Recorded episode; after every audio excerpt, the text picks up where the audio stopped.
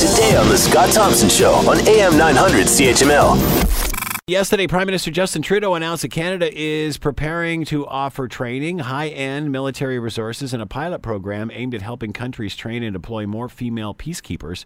There were some details that weren't able to be offered as it's still being negotiated with the UN. To talk about all of this, Dr. Andrea Charron is, is with us, Center for Defense and Security Studies, University of Manitoba, and on the line with us now. Hello, Andrea. How are you today? I'm fine. Thank you for the invitation. Thank you very much for taking the time. We greatly appreciate uh, we greatly appreciate this. Is Canada? Uh, it seems like we're a military looking for a cause here. Is that is it that at all, or have we changed direction again? Well, I guess it depends from whose uh, point of view you, you're taking. If we consider the pledges made by the Liberal government even a year ago, certainly the number of soldiers that have been pledged to UN peacekeeping initiatives is greatly reduced. It had been promised at 600, it's now more likely 200. But I think uh, it's never a bad thing if we stop and think about what it is we want our soldiers to do. Uh, what we don't want to do is treat them like pawns and, and decide uh, they can do this, that, without thinking through all of the ramifications. So that there's been a change, uh, I don't think is necessarily a bad thing. I think it's a reflection of the fact that uh, maybe political leaders are starting to understand how complicated and deadly uh, UN peacekeeping missions can be, and what is the best role that Canada can play.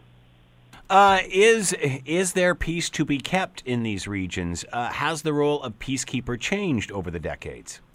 I think that's an excellent question, and I, and I think that's one that, that many are asking. Uh, is there a peace to be kept? It is a very different ball of wax now compared with the traditional or classic peacekeeping uh, Canada was involved in, in during the Cold War, where you were simply an interpositional force. You had the permission of the host state to be there, and you were simply sort of reporting on what's happening.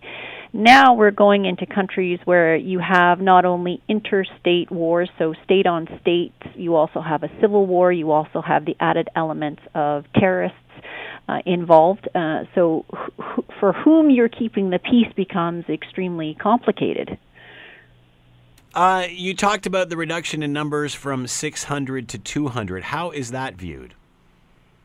Well, I think it, well, it's interesting that the head of the UN Department of Peacekeeping Operation has tweeted, you know, thank you very much, Canada. We appreciate any and all mm-hmm. contributions mm-hmm. you can make.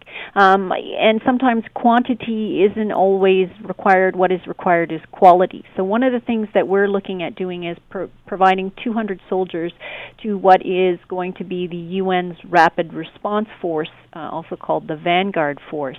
And and these are uh, our soldiers who will be earmarked to be sent rapidly. Now, by rapidly, uh, UN standards are about 60 days, so that doesn't sound very rapid, but it's it's a, a function of how complicated this is. But they're highly trained soldiers uh, going in at the beginning to try and get a handle on the situation. Um, that might be the best contribution Canada can make, rather than pledging hundreds and hundreds of soldiers um, in in peacekeeping operations later on down the road. So, does lower numbers mean higher quality?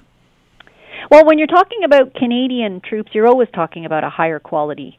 Um, the, the the biggest troop contributing countries are Ethiopia has over 8,000 right now, followed by Bangladesh, India, and Pakistan, and, and they're they're not strangers to uh, war and violence, but they are not the same given always the same level of training that Canadian soldiers are. So certainly the UN is always looking for Canadian soldiers, Norwegian, Irish Irish soldiers, et cetera, et cetera, because we often train together, we understand each other's rules of engagement, et cetera, et cetera.